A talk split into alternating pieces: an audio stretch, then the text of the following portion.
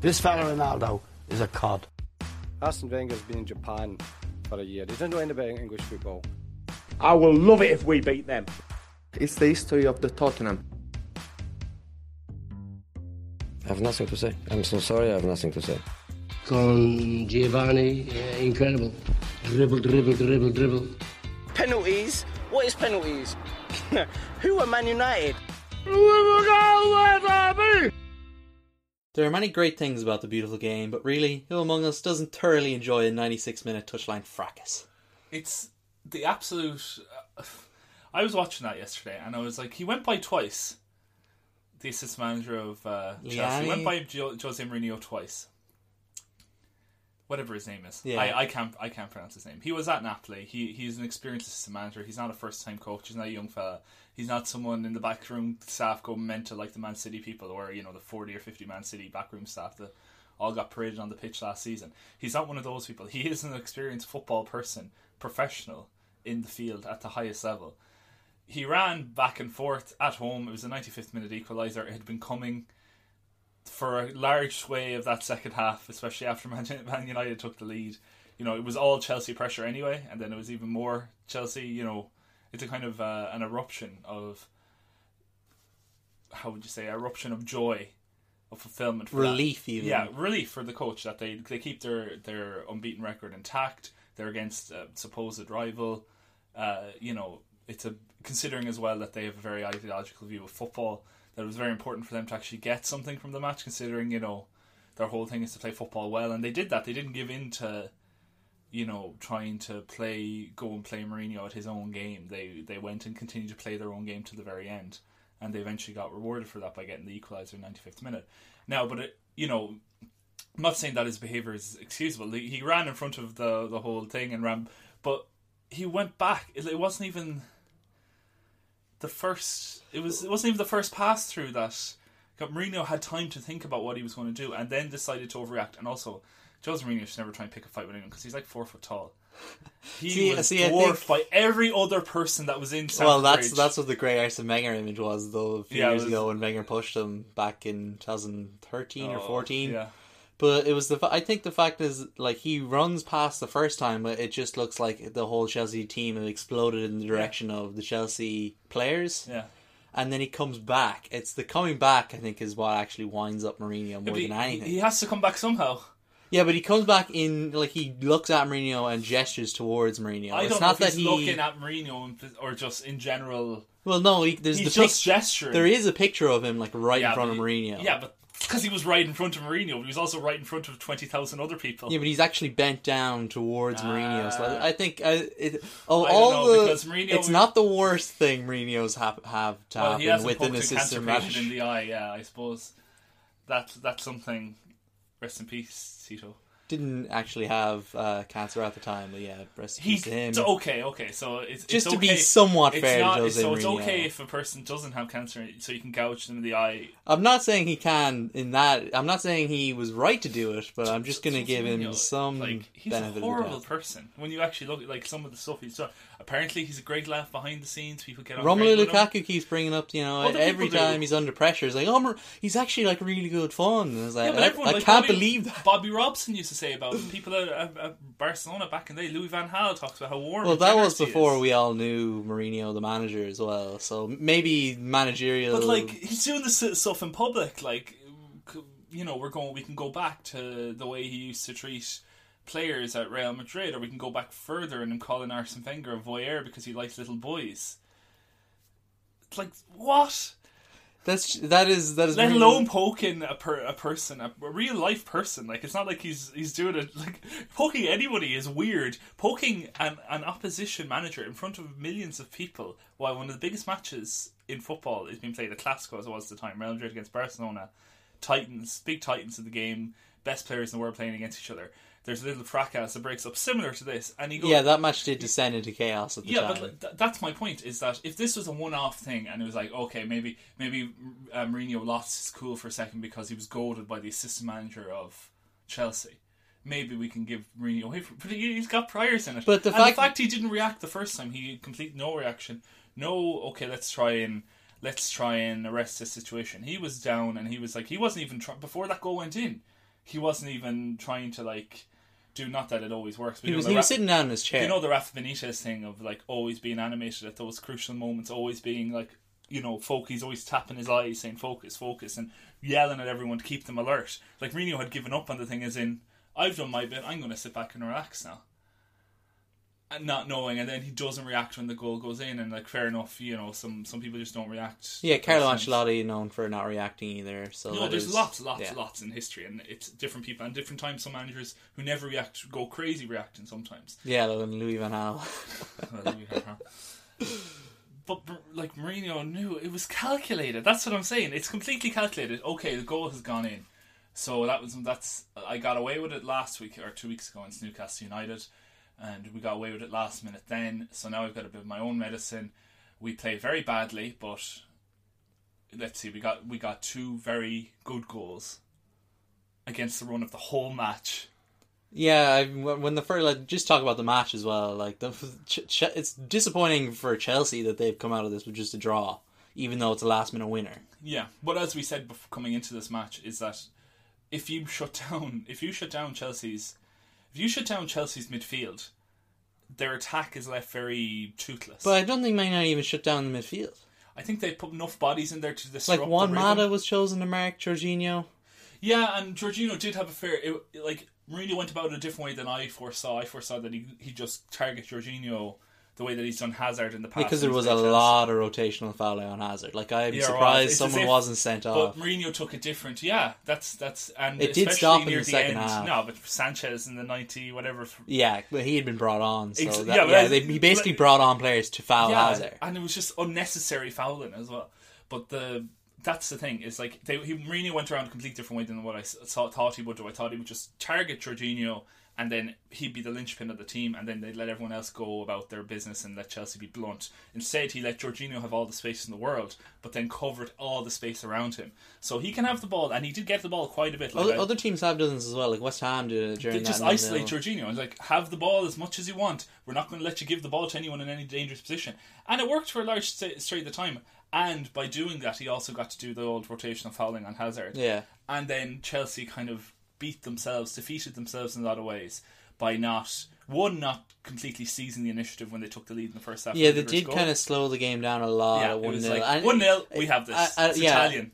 It, it did kind of seem like it could have obviously backfired, and it did. It but did, at yeah. the time, I thought you know fair enough because Oh, Man United, clever. Man United posed so little threat on the ball. I was like, if you just slow down, you know, preserve energy. They do have a European game next Yep. week, so you know it's a long season ahead. But then.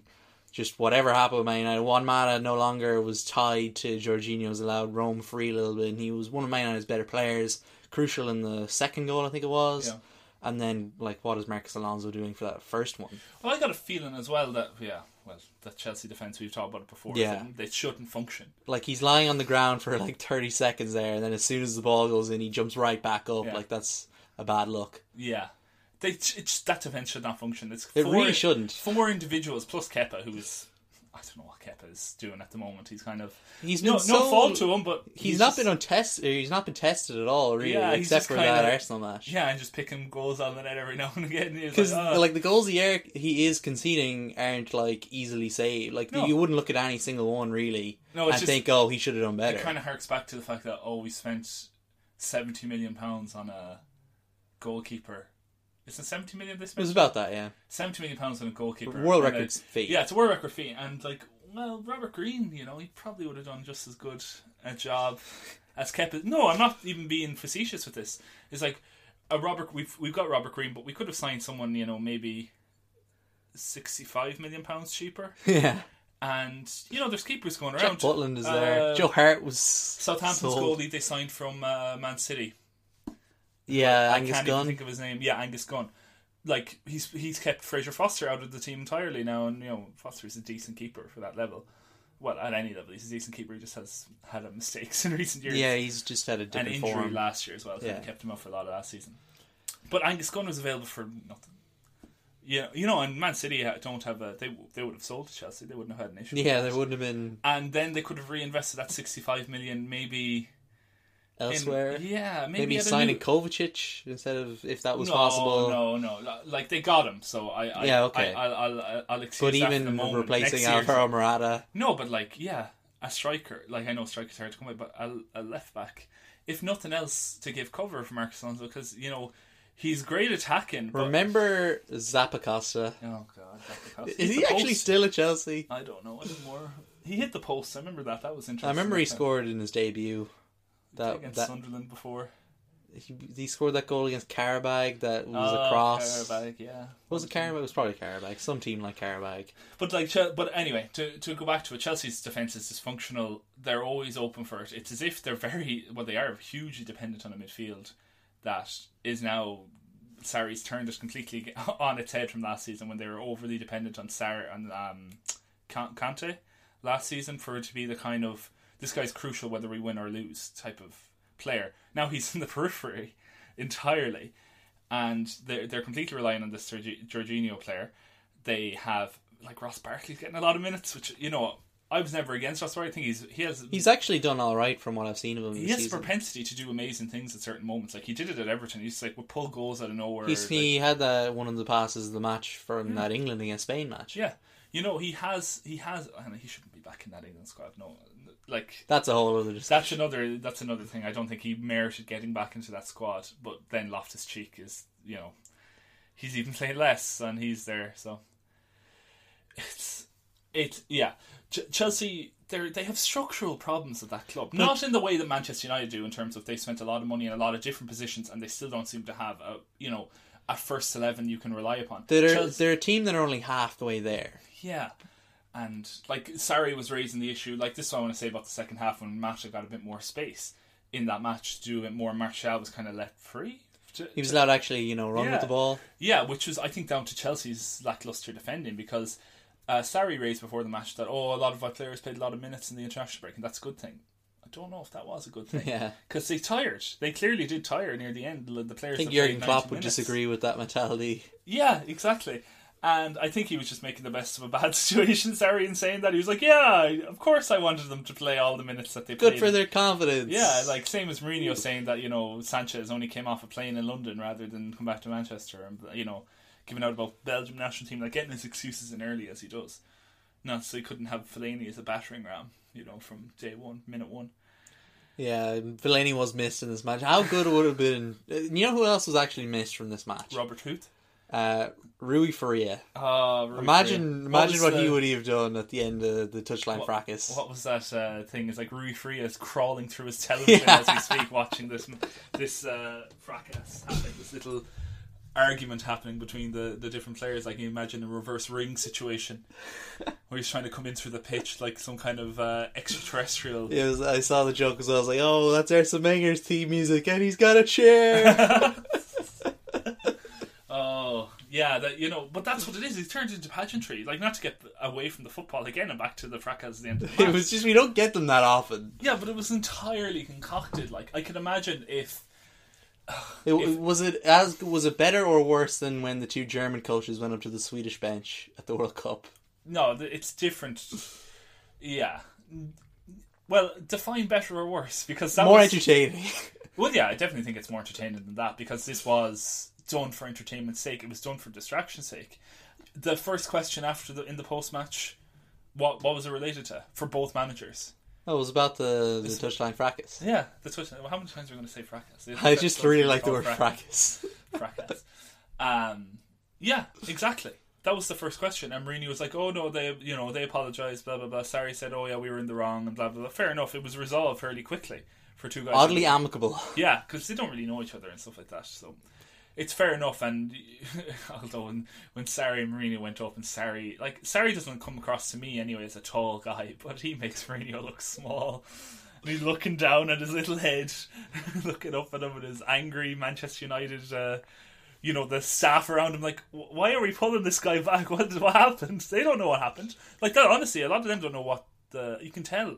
Like this, there's stewards on little walkie-talkies in front of you. You can see in photographs saying something's going on. Oh yeah, the photo they think something's going on in the crowd, good. and that's what's causing everything to go crazy. Actually, I just want to give a little credit to whoever was directing the the cameras. Yeah. because the camera switched immediately. It Oh, was yeah. like all of a sudden, They're it was like, oh my god, something's for- yeah, happened. they're on Mourinho 90 minutes, and they'll eventually get something like this. But that completely distracted Mourinho. Then went on to say, "Oh, we were the better team, control the match for 90 minutes." No, no, they didn't. There was people saying like, I think you, were upset Phil Neville in their in his analysis. Phil Neville, yeah, his analysis of the match was Chin- so poor. Well, what, what a very 10 second See, summary. at one, this was mostly at one 0 and then I just kind of stopped listening to him, or to- I think I might have switched commentary. But uh, he was going on at one 0 about how Manchester United have set up so tactically brilliantly, and uh, he, he kept saying despite the goal, which I feel like if a commentator ever has to say despite the goal, unless of course it is completely and utterly against the run play, which it wasn't. If you have to say despite the goal, it kind of completely undermines your point. Yeah, despite the, the defeat, Yeah. the, the the performance was good. Which you know, it is kind of Despite the rain, the weather was fantastic. yeah, yeah. That's you're just discounting one of the most important parts of the whole argument. But yeah, that's that's kind of what he does, and that that can be very frustrating. But as we said earlier on, like Mourinho did set up well, but they did not control that match. That was, as we said, Chelsea had. Like the, the as we said earlier, the two goals were completely against the run of play. I was watching, I was like, wait, what? But look at the stats. I was watching the, the, the stats. I know stats can be very misleading and blah blah blah. And you know, as we What, just, what was it? Sean Dyche said, uh, "People fall in love with stats, or we shouldn't be as so in love with stats as yeah, we because. England beat Spain, but like that was That's a one match. No, but also it was a good performance for me. It wasn't like we, we talk about stats when there's one team with the ball, one team without the ball, one team trying to play and one team not trying to play. That wasn't the England Spain match at all. The England Spain match was, you know, it was two different, it was two contrasting styles of football, but not massively different. They both try to do the same thing. It's just one has much better technical players, so the other team, i.e. England, can't hold on to the ball as long as Spa- Spanish players can, and that was just the the way in it. In the case of Man United Chelsea, it's not like there's a huge gap in class between the quality of the Chelsea player. In a lot of a lot of instances, the Manchester United have better individual and skillful Yeah, players. Ma- Maurizio Sarri even made that point. He said that they, on paper, have probably one of the best 11s, if not the best 11 in the league. Ball playing wise, like Antonio Valencia is a. Well, why am I starting with Antonio? Why don't I start with Antonio Valencia? He didn't even play. I know. either. I just like well, he's the club captain, but I was just going to say the way that Manchester United have employed like players who've played. I was going to say Valencia, Shaw, Smalling, all have played in midfield, so they're all technically good enough to play in midfield, and they're all Manchester United defenders. Uh, their whole midfield is, I know, for the most part, it's it's ridiculously defensive. But Ander Herrera is a fantastic player. Juan Mata is a fantastic World Cup winner. Uh, Matic can you know pass the ball as well as be a destruction. He's not a he's not a pure destroyer the way other The way players- Fellaini you might associate yeah, with. yeah, exactly. And then you have the likes of Martial, Rashford, Sanchez, Lukaku. None of those players are, you know, Grant Holt. Like none of them are players like just throw them. Yeah, they've all earned their way to a top yeah, class team. but they're playing like Grant Holt, Yeah. and that's the difference between the two sides. I can't is- wait to see the whole Man United starting 11 wrestling soon. But that's the problem I have with the stats between the two teams is that mm, I think it was twenty something shots to seven. Like Did on- Man United only have the two shots on target? I can't I- I remember. or, remember, no, Juan I- Mata had one right before the the, first possession, goal. the possession was ridiculous, and like the territory as well, which is for Stamford Bridge, which is one of the smaller stadiums in the Premier League, to have such inferior territory, which means you're pinned back the whole time, which means you're tiring out your players before they have to go to play Juventus in a couple of days. I know they're at home, and there's the whole Ronaldo situation, which could it's going to be a very I know we'll talk a bit about it in a while, but it'll be a very weird match, I think, in a lot of ways yeah. like what was like for Phil Neville as well. Go back to Phil Neville, tactical masterclass. He's playing ten behind the ball or eleven behind the ball if you want to count the keeper as well, because he was involved in a fair bit as well, getting saves and passing and everything else. Because it wasn't just it wasn't just like a, a clever tactical performance. These guys are going to be wrecked, and they have to play Juventus on Tuesday. Tuesday, yeah. Like. Like I, I've I've been I've been foretelling Manchester United's demise for the last few weeks. I th- like I thought they get it like they'd be of Well, the like- next four matches. I thought this would be the one. Like I wasn't that you know shocked when they took back the lead to go back two one in this because I thought of any of the matches that they're playing the next four weeks, this was the match that was most. Uh, I, I thought this is a. I see this match as a point gained for Manchester United. No way should they have gotten anything out of this match. as it tur- as the match conspired, well, because they could have won. They were like They- they yeah, an equalizer. Yeah, it did end up like it's almost a disappointing good whoop draw for Man United in a way because they were winning so late on. yeah. But going into this match, it just would have made like as it was two one, I was like, this makes no sense. Well, as well, I'm just saying. Next week, I think I would be. They're playing Everton next week, uh, yeah, I think so. so Everton, I would be. Le- I'd be less inclined to believe that Everton will do the same type of thing Chelsea are doing. If they took the lead, they wouldn't back off the, as quickly as Sarri did. And it's also easier to raise your game against Chelsea than it is against Everton, especially after you're going to be probably exhausted after playing Juventus.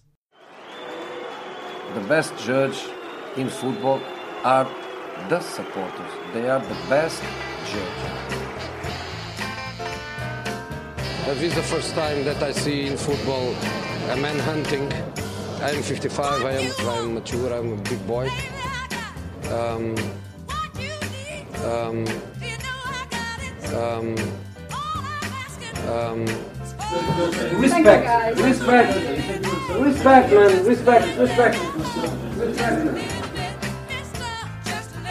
Three nil, but also mean three premierships, and I won more premierships alone than the other 19 managers together. Three for me and two for them. Respect, respect, respect, man, respect, respect, respect, man. Heritage. This is football heritage. Um, heritage. Respect, respect, respect, man, respect, respect, respect,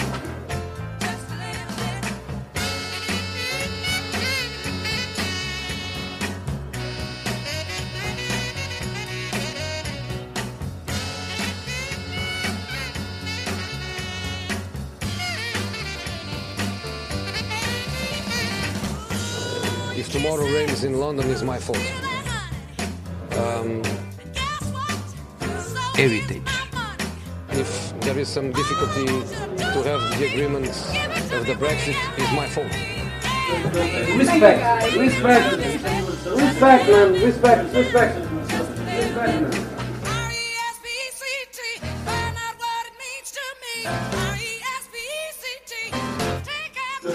Respect, respect, respect, man, respect, respect, respect, man. Respect, respect, respect, man, respect, respect, respect. Respect, respect, man, respect, respect.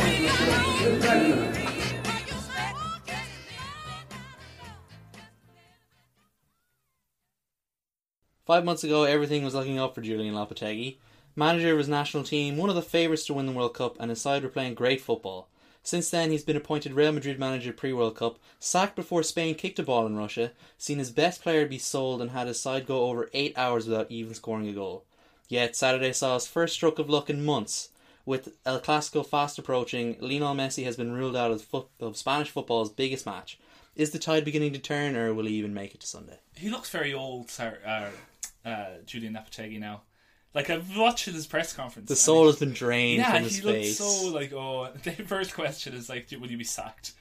and like that's it. And I, like, How was he even meant to answer he that? I was like, oh so yeah. well. He was like, oh, "I don't talk. I don't think about that. I don't talk. You know, that is not that is not in the picture. That's Just- not on the cards at all." You know? Just one time, I hope a manager goes, yeah, actually, I think uh, you know it'd be fair if I got sacked the next twenty four hours. Yeah, well, some managers have done it in the past. They've, they've been fairly straight with it. That like, yeah, I, I expect I won't be here much. Like Roy Hodgson did it when England uh, went out of the World Cup, the, or the Euros. Was it the World he Cup? he, res- he resigned uh, after that. Yeah, but he was still doing the press conferences, and they were asking, "Do you think if he resigns?" Like, yeah, I think I will. Yeah, I'm gone.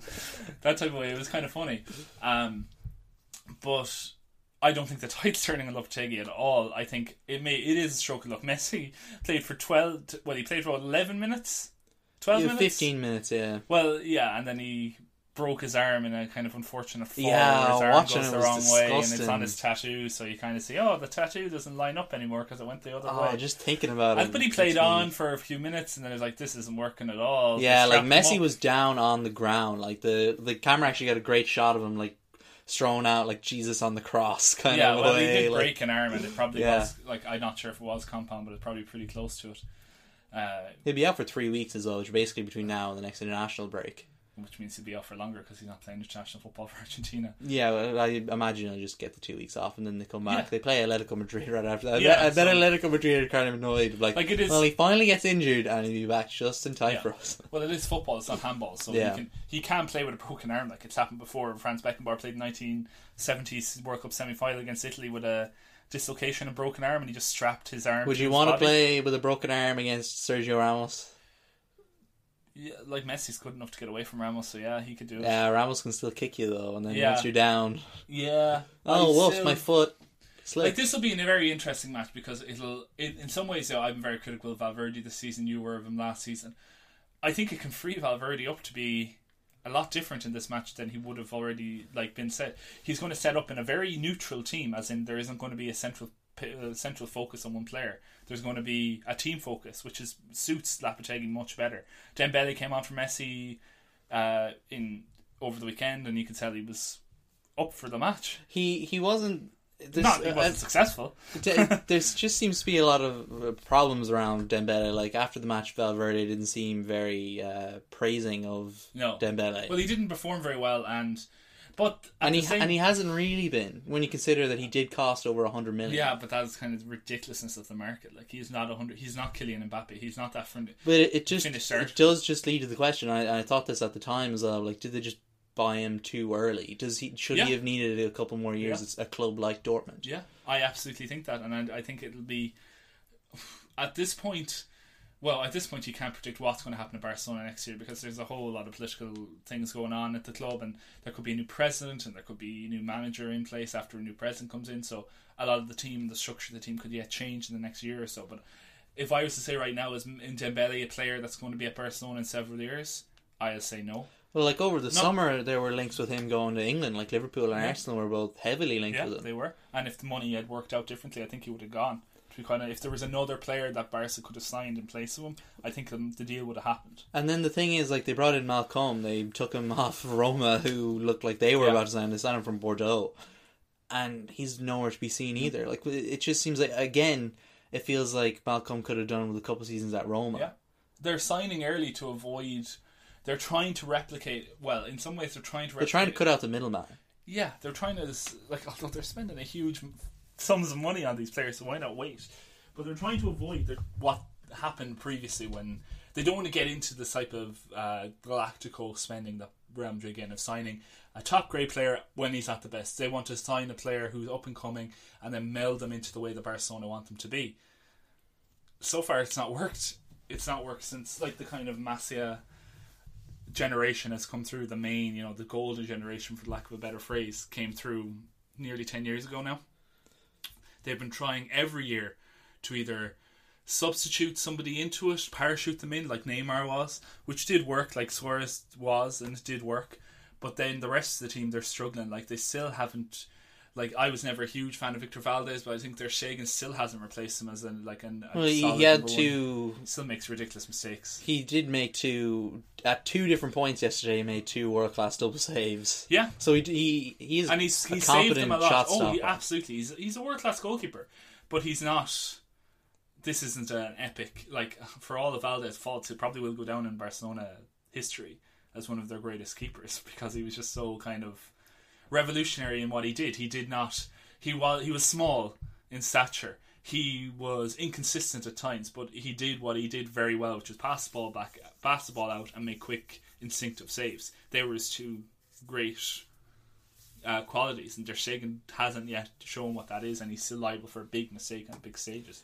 He did save them though yesterday because it was at two 0 that he made an incredible Yeah. double save, and then minutes later Suarez put home a penalty to make it three 0 Yeah. which effectively ended the game. Yeah.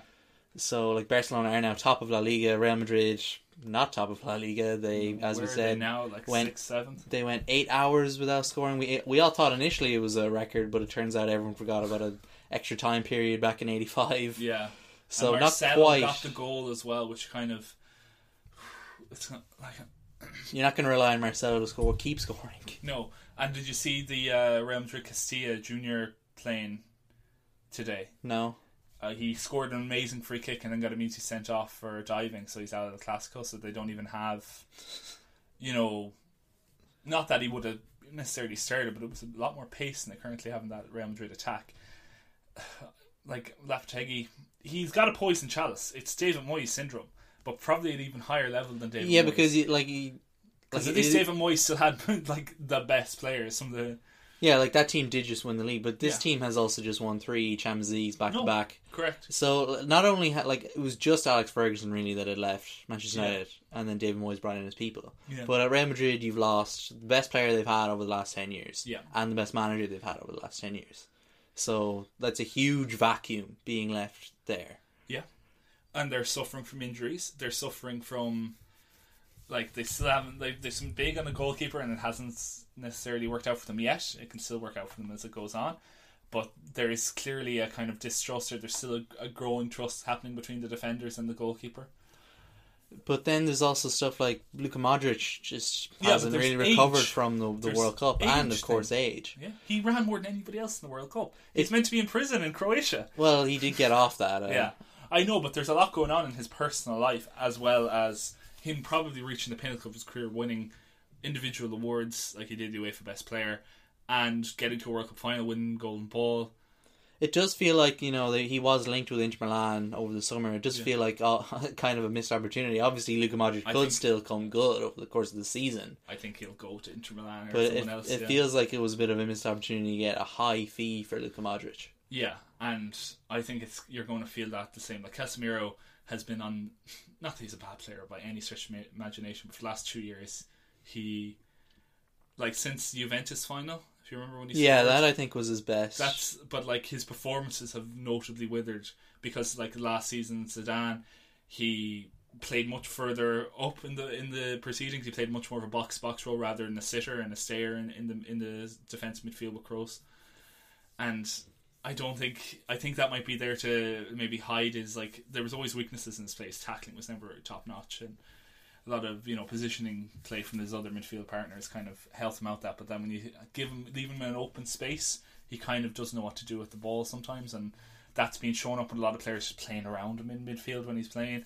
Uh, Tony Kroos is still hitting great passing records. He's great on the ball, but off the ball, he's kind of been a passenger so far this season. And then up front, as we said, what, what, like no one, no one. Karim could- Benzema. Kar- Well, Karim Benzema's done. He was done before last season. He just got so lucky with three consecutive ridiculous matches. Yeah. or two consecutive. Scored two of the most ridiculous goals of Champions League history. Yeah, Yeah, Real Madrid and like win. After not scoring all season in any competition, like bar, I think he scored one or two goals all season in the league. Yeah, very poor return there, and goal he's scoring. playing all the matches. Goal scoring was never his thing, though. But Well, it was before he met Ronaldo. Yeah, it was his thing, but he, he when Ronaldo was in the side, he was there to facilitate Yeah, Ronaldo, yeah. basically play a false nine kind far of. his but season. Ronaldo is gone now, obviously, and you know he needs to start scoring. It was only a few weeks ago, well, not it was a bit more than that at this point, but it was only a few months ago when Lopetegui was like, "Oh, I, I'm getting the best." You know, they were praising him for Lopetegui for getting the best back out of Benzema. He's back and all this, and it's like, no, it was just early season. And like Gareth Bale continues to be injury ridden. yeah, can't you can't rely on him, and plus. I don't know what Lopetegui wants to do, and he's played him through the middle. He's played him outright. He's played him, you know, kind of in the same position he was. They're going to need him though against Barcelona. Oh yeah, absolutely. But that's why I'm saying I don't think the, the tables will turn on Lopetegui because I think Barcelona, despite not being great, are still much better than uh, Real Madrid are this season. Yeah, like Real Madrid going to this match on Sunday in fifth place. They like they're four points off Barcelona. So like the, se- That's season's- ridiculous when you think about the amount of. But that's how like it's been a weird La Liga Yeah. season so far. Like all the big teams have had misfirings. Like even Yeah. Atletico are drawing too too many matches. Yeah, Like before they had that problem last season as well. Yeah, they did. Couldn't score. They weren't losing. They weren't uh, conceding either. Yeah, like it was weird. They're playing Villarreal at the weekend, and, and uh, like they took a one 0 lead. And obviously they have a poor record of Villarreal as Yeah. well over the last few years. But even still, uh, if Atletico take a one 0 lead, you'd put a Yeah, you'd you- nearly bet your house on them continuing with a one 0 lead. No, for the but rest they're of the match. struggling now. Yeah, so like even they haven't maybe uh, picked up the pieces from Real Madrid and Barcelona Well, who- faltering. who, was it that? I think was it Gareth Southgate that said they don't. Nobody has the spark, or he was talking about the English players coming. You know, because the the summer holidays as they call it. But it was like effectively the rest days between them finishing high level international tournament to coming back to high level club club football which is like forget about these guys get paid lots and lots of money, and you know the, what about holidays? Like we don't get that. Normal people don't get holidays to that extent. It's not necessarily about getting holiday or getting a break. It's more to do with their bodies can't perform at that level continuously. They just refuse to do it, and especially like if you're how, how old is Luka Modric now? 32, 34? I always get mixed Yeah, up. he's about that. He's in his thirties. He's in his thirties. He ran more than anybody else in the World Cup. You can bring him back, and you like he straight back into the team, still playing for Croatia, still doing his thing in every single match.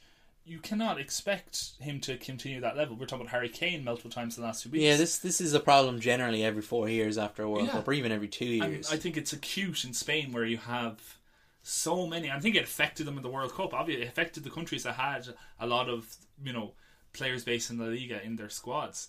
A lot of them didn't perform, and maybe it was because they all went so far in European competition. Again, they all played forty plus matches in domestic game, you know, between the cup and the league, and then they come in the, like all at high intensity, all at high temperatures it's going to break at some point, and it's broken so far this season where none of these teams have performed really to the level that you'd expect them to. You see a little bit of a hangover in terms of some of the French players, like Griezmann seems to be basking in his low of winning a World Cup constantly now, and like maybe that's getting to his head a bit at this point. You you know, and maybe that's hurting Atletico a bit. I think you know he's still performing, but he's not performing to where he, I think he should be.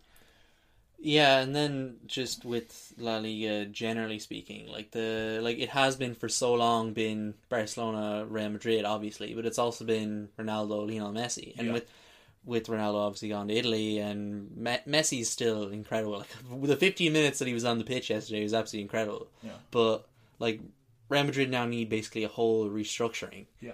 Barcelona also need a complete overhaul nearly just to make the team even more centered around Messi, but also thinking about the future after Messi. Yeah. So it does kind of like it is the end of a of this sequence really. Yeah, it's highlighted in an immensely clear fashion how being dependent on a single player in your whole squad without any, you know, without any illusions to have a plan B or to have any kind of different style of play. Like most most of the last ten years, Messi and Ronaldo. I know Messi's missed a few months here and there, but they had. You know, at that point they had Neymar in the team who kind of picked up the flack, uh, Barcelona, and they had different. They weren't as reliant on yeah, Messi like Henri back ten years ago was there to kind of pick up. And they the had that incredible midfield as well. Exactly. But Real Madrid, like Ronaldo's mostly played the last 10 years at Real Madrid. He barely missed matches. And if he did, it was kind of like against minnows. And, you know, Real Madrid had enough fire, firepower to get themselves through. But without him pulling him out of the teams, like re- they've realised, oh God, we've had this whole structure set up to service one player for 10 years. How do we fix this? And a lot of the players, like you saw this, you're seeing this over the world at the moment where in the last 10 to 15 years, there's been a focus on one striker up front. So when certain teams are bringing back two strikers up front, the defenders don't know how to deal with having an extra man to mark, an extra player to have to stop scoring, and they don't know what to do. And that's why there's been a resurgence in the two-man forward line in the last couple of years. So they don't know what to do. And Real Madrid, it's almost the same thing. It's like probably their whole teams and youth all the way up were set up. Okay, we're going to have this one great player, and we're going to feed everything through them. They're going to come from the left a bit into the centre, and they're going to score goals and always be there. And that's how we're playing. And now they don't have that, and they don't have anyone near that. And I don't think they'd want to have another player like Ronaldo because it screws them up immensely.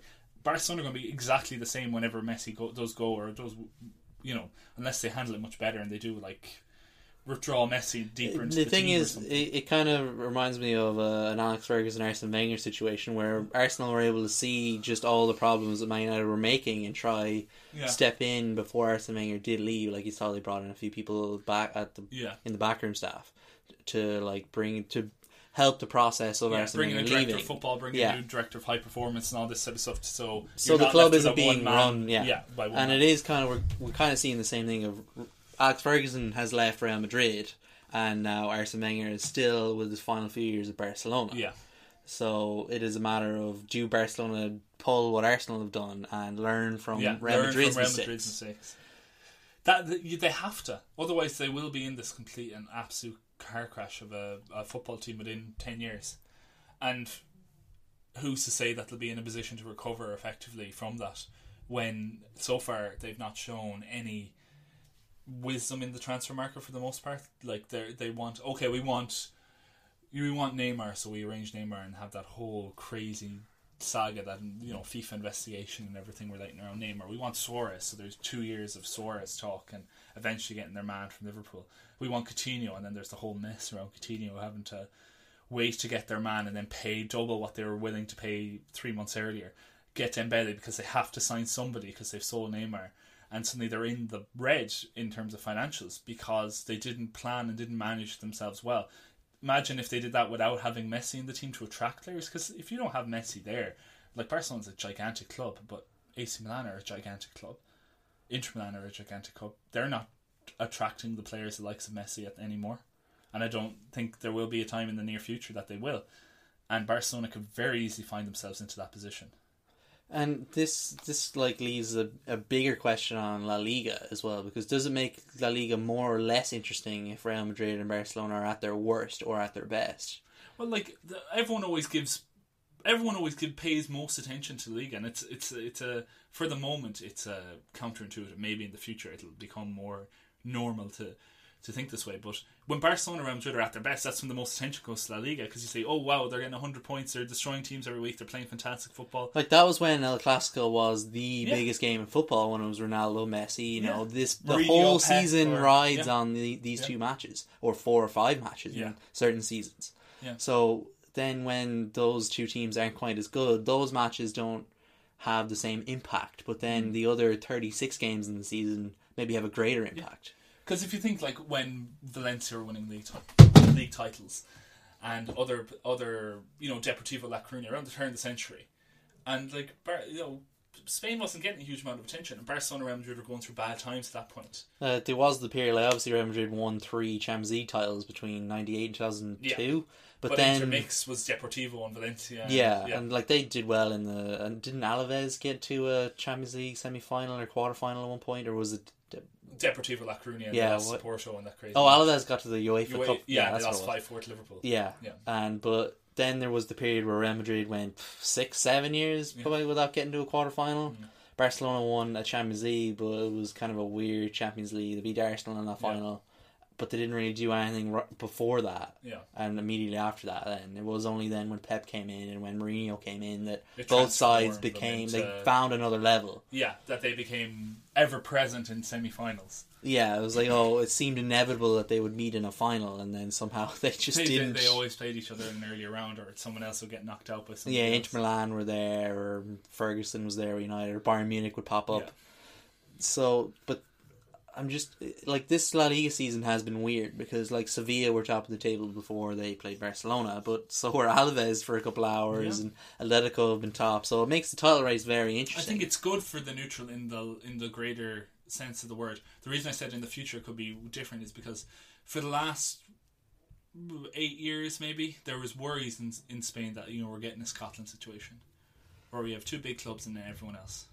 Yeah. and that's you don't want that, and it hurts. Like in the short term, maybe oh, it's great you have these two great teams battling out, and all the rest of the matches don't matter, and you get these great classics. You need the system to change to keep people interested. Yeah, and I think it's I think it'd be better for everyone in the long run that the likes of like Alaves aren't going to stay there for the season. You'd imagine unless there's a Leicester City esque situation. Yeah, I. I was thinking about that earlier. Like Leicester City was an incredible achievement for them, and it, uh, but obviously you have to look at that as well in the context of the rest of the league. Like Man City were faltering, Man United were faltering, Arsenal were actually probably the only team that played as they had the previous seasons, Yeah. but they still just had those mishaps. Yeah. Tottenham came out of nowhere, but they still just weren't good enough. They they needed another season under Pochettino, Yeah. and Leicester City were just they They capitalised Yeah, they capitalised. else, That's yeah. the word I was looking for. So can a team capitalise in the way that Leicester City has? like Atletico already have proven that's possible in a much bigger level than. But Atletico feel more like a Tottenham team who are in the middle Yeah, of the process. they won the they- league. Yeah, they did win the league already, which Tottenham haven't. But it does feel like that was part of the plan. Whereas I don't think the plan necessarily for Leicester was to win the league that season. No. It was to stay up. So, yeah, survive. Forty points, we get pizza. That was Yeah. their, uh, big Claudio's uh, promise. So yeah, it, it will be interesting to see if a team like Alaves or even Sevilla could keep Yeah. this up for another thirty weeks. Yeah. And like that would be an incredible story for any team that did that in La Liga because besides Atletico, it's been a while since another Yeah. team's won La Liga. Yeah, you're looking at when Valencia. Valencia 2004, I think, was the last time, or was that Deportivo? No, that was Valencia. That was uh, Rafa. Yeah. But yeah, it's been. I think it's that's really been it since then. It's only been Real Madrid and Barcelona exchanging titles, and then Atletico popped in with that one.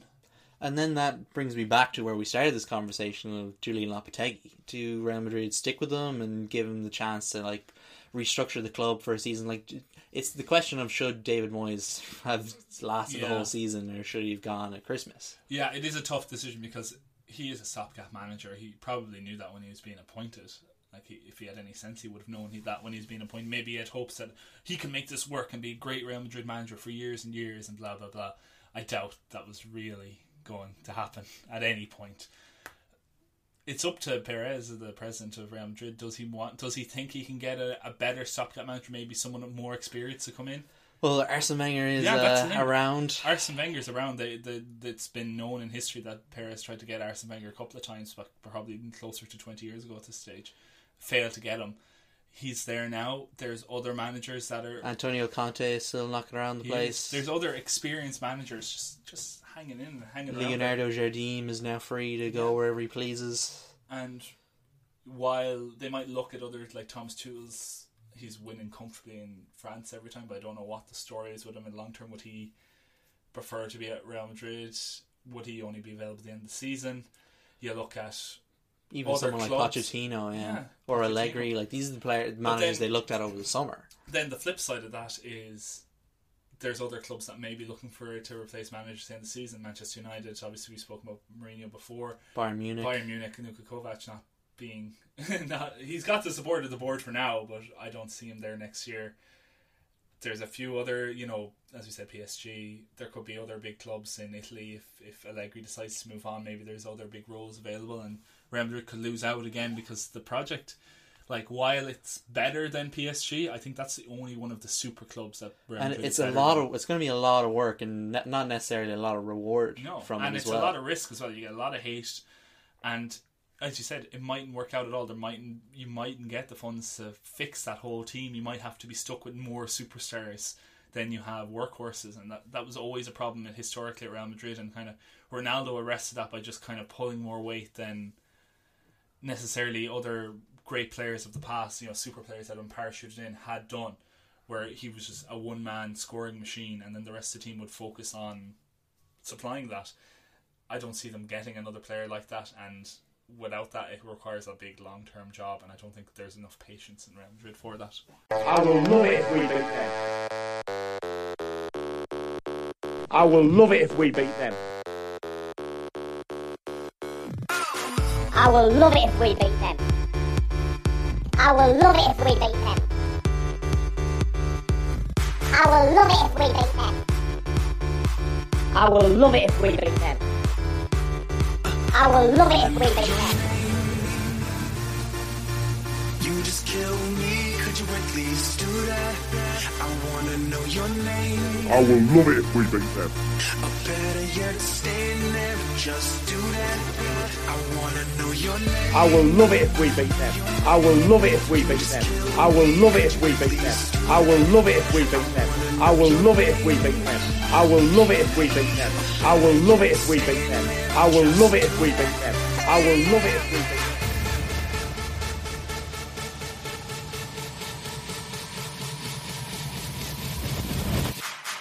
I- I've kept really quiet, but I'll tell you something. He went down in my estimation when he said that. And he's got to go to Middlesbrough and get something. And, and I'll tell you, honestly, honestly, honestly, honestly, honestly, I will love it if we beat them. Love it. Love it. Love it. Love it. Love it. Honestly, I will love it if we beat them. Love it. Man City, Tottenham, and Liverpool all continue winning, but it's a big Champions League midweek for all three sides. They've lost ground in their group. Big week for them. Like Man City won five 0 in the league, and then I felt that they were resting players or they were playing very uh, conservative football to try and conserve energy for a lot of the the match. Uh, I think they're going to target this because they're playing back to so everyone's playing back to back fixtures now.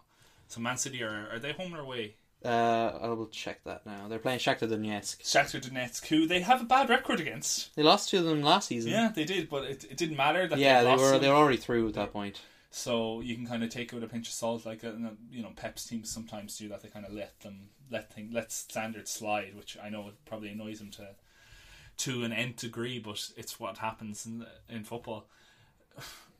Shakhtar Donetsk, you know, they're It's, it's on in Shakhtar or in Donetsk. Donetsk. Is well, it on in Donetsk? It wouldn't be in- on in Donetsk. It'd be the. Is it in Kiev or somewhere It's like in that? some. It's in Ukraine. Let's It's in just call Ukraine it that. somewhere. yeah, so I would fancy Man City to really.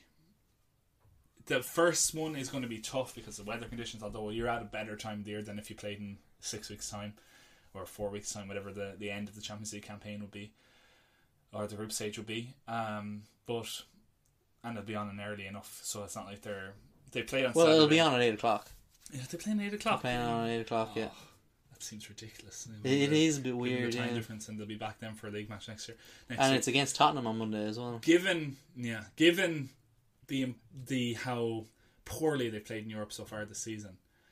I, I like like Pep must have been focusing on this match for the last two weeks. Like I know they played Burnley and everything like that, But they've had the two weeks off. They've had the two weeks, so I have to think that Man City will win this. Yeah, I, I'd I'd agree with that. Like they need to win. A defeat here would be a huge That's loss it. for them. Yeah, you That's would, it. Like it'd be second at best then. Yeah, and uh, like even second place, we've seen like second place is still good enough to get out of the group, obviously. But Yeah, we've but you're, seen you're opening yourselves up to playing Barcelona, Exactly. to playing Juventus, to playing you know Real Madrid possibly. yeah, maybe, maybe. maybe. Uh, but then Liverpool also in trouble. They lost to Napoli last time out. They're playing at home to Red Star Belgrade this time. It's a must-win match, I think, because I think Liverpool want to win their group. They don't want to come out second best. Now against Napoli, the, you know they're playing uh, uh, a mover and shaker, an operator in the Champions League, Carlo Ancelotti. He knew what he was doing. They're playing away from home. Liverpool were settled with that draw. Yeah, it was probably Liverpool's worst performance this season. Yeah, but a was- draw would have been a good result. Yeah, and it was controlled though. They they intended to okay, we're going to see this out, get a draw, and they conceded a late goal, screwed them up.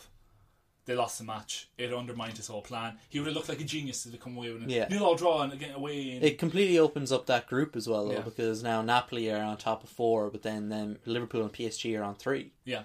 So it kind of yeah, it, considering how good a performance they were put out against PSG at Anfield in the first match, it's very disappointing that they they just That didn't- that Roberto Firmino winner could be really massive it now. could it could because they've head to heads as well as what matters, isn't it? At the end Yeah. of the day. Um. Now they're playing Red Star. Tough match. Like Red Star have proven that they're a tough opposition to play against. Like they, They lo- Napoli uh, were struggling to get past them. Like it was nil nil, and Napoli just could not break them Yeah, down. and it was just a bit of a couple of moments of genius from Neymar and Mbappe that did it for PSG against them. So you know you, you can't always. And, and there is a those- difference between playing a team like Red Star Belgrade at home and away. Yeah, there is absolutely, and especially you know the, the conditions. I don't want to spend too much time on the conditions because it is still only October, but the conditions will play a, a bit of a And the atmosphere around Yeah. the stadium. absolutely, and it's a team that's been waiting for these big matches. Yeah, like it was, it was probably really uh, not ideal for Napoli to be going to Red Star Belgrade for their first Champions Yeah. League match because, as you mentioned, it's been nearly thirty. It's been more than thirty. It's nearly been thirty years since Yeah. their last appearance in the Champions League, or wasn't even the Champions League at the time. It was the European Cup still. Yeah. So like those fans have been waiting for this a long time. Yeah. So for to to go there on your first match really was not ideal for Mm. them. So unfortunate for Napoli there, that draw could end up costing them as well because you would think Liverpool and PSG will be targeting six points. Yeah. And Napoli already can't get that. And Liverpool have the advantage now if they just win their next two matches, they are through. So they have to focus on Red Star Belgrade get through. They'll be on nine points. That's enough to get through in this group. Yeah, and then obviously Napoli play PSG, and that's a huge Much match. more exciting match, I think, because uh, Carlo has history at PSG. Of course, he was manager there. He was very well liked there. They probably take him back if he was willing to go back to the club. He left them to go to Real Madrid and win the Champions League. Um, Mbappe and Neymar are playing well, and Neymar is playing more centrally now than he has been for. He's usually played off the left like he was at Barcelona, but now he's playing more centrally. Kind of, It feels like it's coming to the end nine. with Cavani. Yeah, but he's playing. di- They're playing different. It is the end for Cavani. He is older, and Mbappe is a better player. Mbappe can just you can see clips of him just running through players, and they can't keep up with him. It's like watching Jonah Lomu play rugby at his best in like 1995, just crashing through players who are. It's if they're playing different sport or they're different age levels. Mbappe is that good, and if you have him out the right, then why are you isolating Neymar out the left? Bring him into the center. They'll play him as a withdrawn nine. Not a. I don't want to call him a false nine because he's still like not doing false nine work. He's being a nine, but he's just playing deeper, like a ten.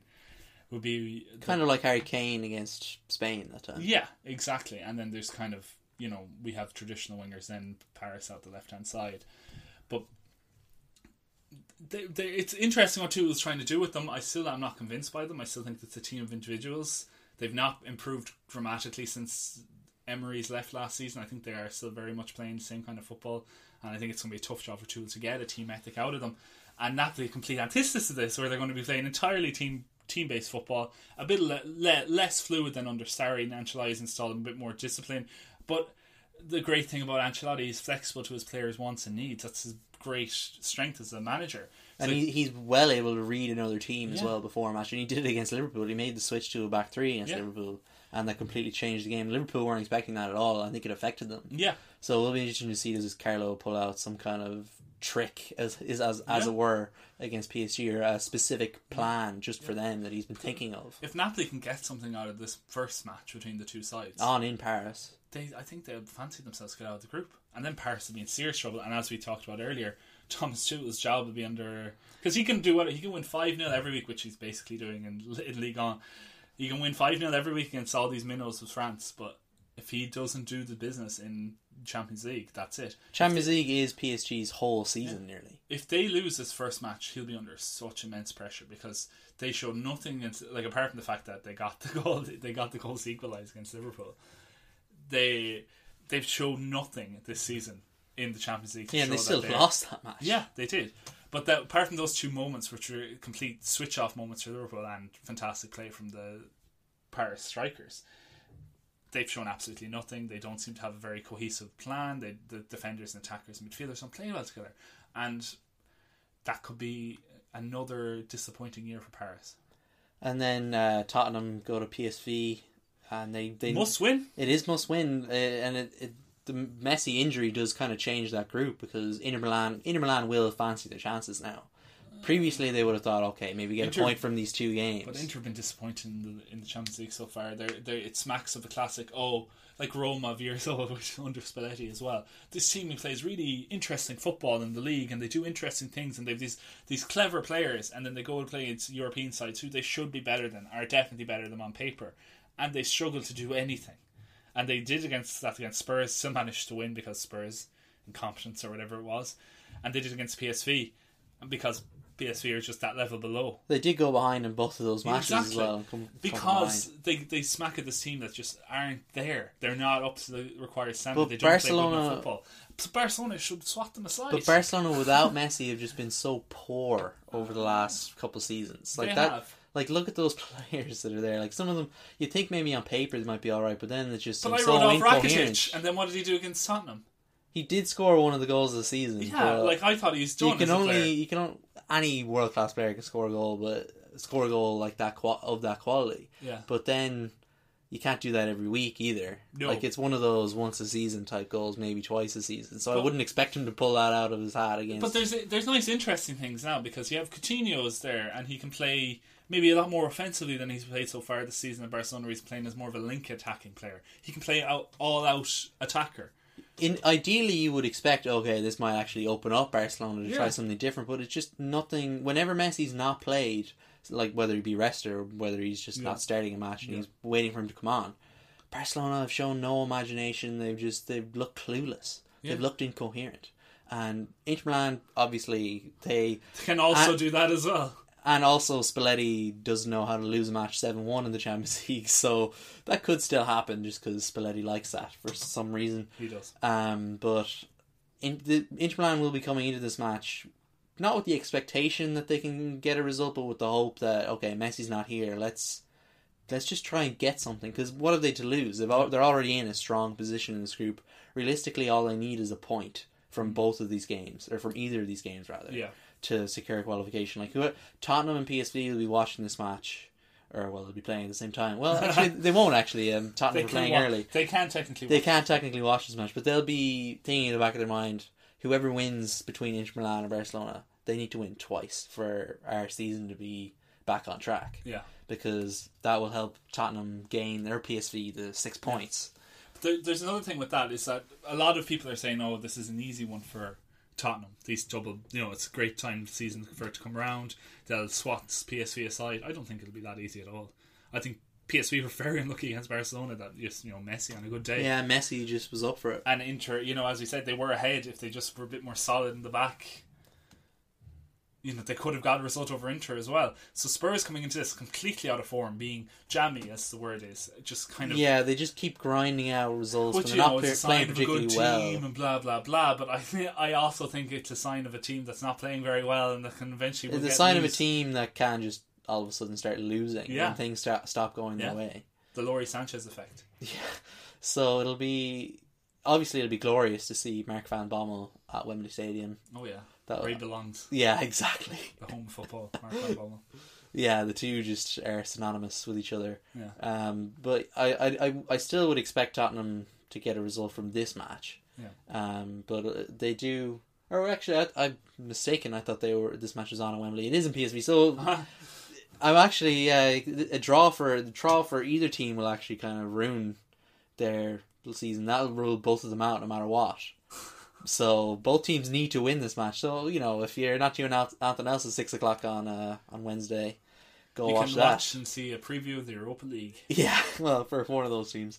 And then uh, one of the biggest matches uh, know, we briefly touched on earlier in the Champions League is Manchester United against Juventus.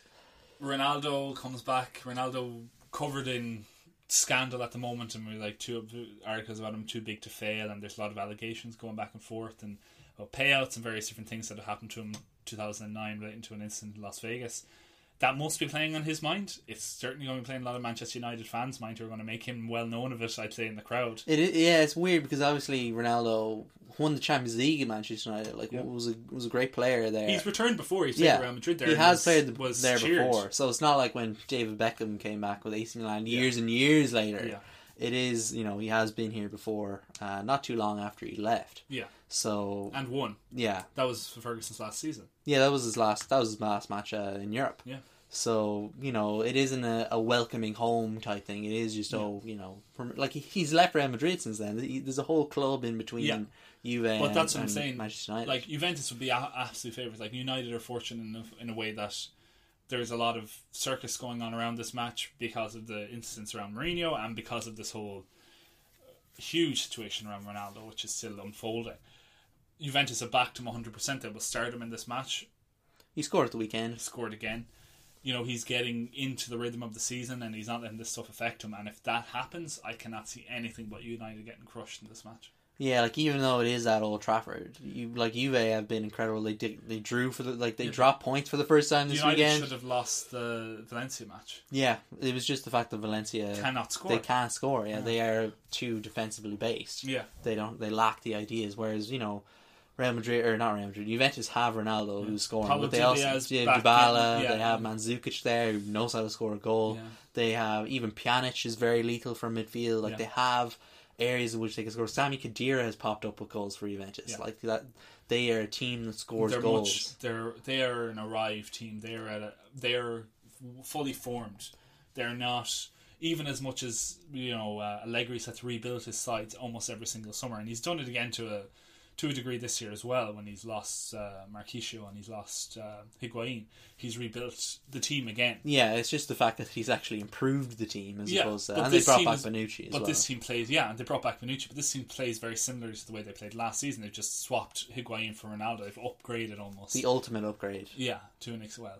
in a in a pure footballing sense. Yeah, in the yeah. So we'll see. We'll see what happens. But I'd imagine Juventus will just swat Manchester United. Yeah, because not only are Juventus, not only does this There's team no- score goals, but they don't concede goals. Yeah. And Manchester United need a team that concede goals to be And able to score. and they're big. Def- like as opposed, most teams Manchester United played with against this season have defenses that can easily be overwhelmed by the sheer physicality of United. They're the tallest team in the Champions League, tallest team in the Premier League. You saw it against Valencia. That was when they created the most problems. Was when they just overloaded the box with big players who would just muscle out the other defenders. They won't have that luxury against Juventus. They're big lads as well, and they'll fight back as well. and like uh, the Ju- Juve players won't fear Paul Pogba. No. Like they'll know Paul They'll know. Pogba. They won't They won't fear, fear Lukaku, Lukaku. or Anthony Martial or or, Marcus Sanchez. Rashford. They know him from a lot of these. Like, Yeah. they're all when Sanchez was at Udinese, the, the, it was the same Juventus defenders. Yeah, so like, I'd fully expect Juve to be pretty comfortable here against Manchester Yeah. United. And like, there's no love lost between Allegri and Mourinho, so that'll be another little subtest. We might have another fracas. And uh, that should do us for the show today. Uh, thank you for listening. Thank you for being here, Andrew. Thank you for having me, Declan. This fracas. And uh, we'll be back next week.